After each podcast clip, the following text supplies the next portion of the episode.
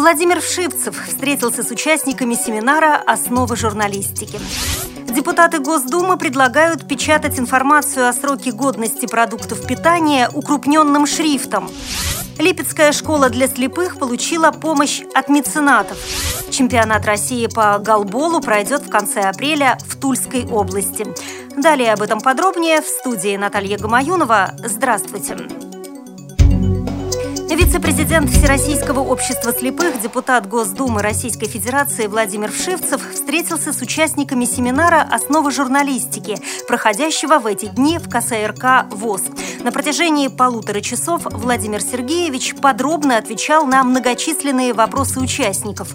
Речь шла о проблеме создания рабочих мест, об обеспечении незрячих и слабовидящих людей необходимыми техническими средствами реабилитации, а также о лечении и санаторно-курортном обслуживании инвалидов по зрению.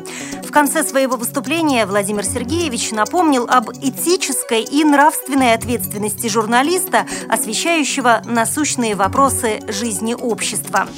Никогда не опирайтесь на эмоции. Сначала объективно оцените ситуацию со всех сторон. Поставьте себя в роли того или иного руководителя, как бы вы поступили в случае, если бы я был руководителем, если бы у меня были возможности, и если бы у меня не было возможности, чтобы я сумел сделать, только в этом случае вот эта часть, проанализированная вами, должна ложится в интернете, в статьях в газетах, в выступлениях по телевидению, потому что неаккуратно брошенное слово его не вернете. По этому брошенному слову будут оценивать непосредственно глубину вашего ума и понимания тех вопросов и проблем, которые стоят перед каждым из вас. Участники встречи отмечают важность постоянного диалога между руководством ВОЗ и обществом в целом. Надпись о сроке годности на продуктах питания должна занимать не менее 10% от площади упаковки, быть четкой и легко читаемой. Соответствующий законопроект был внесен в Госдуму 10 апреля.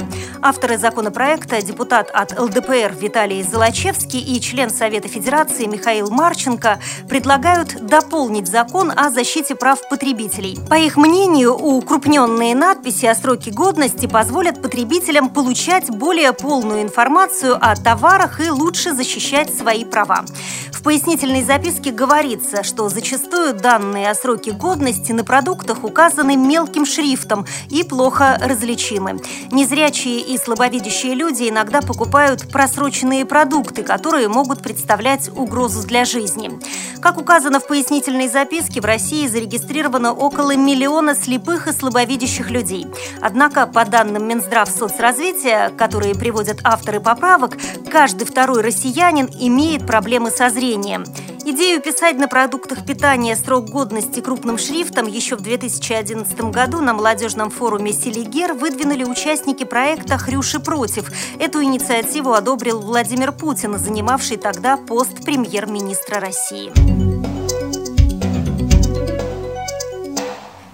Сертификат на 5 миллионов рублей вручили директору Липецкой школы-интерната для слепых и слабовидящих детей представители благотворительного фонда «Искусство, наука и спорт». Об этом рассказал и Тартас, глава обл. администрации Олег Королев.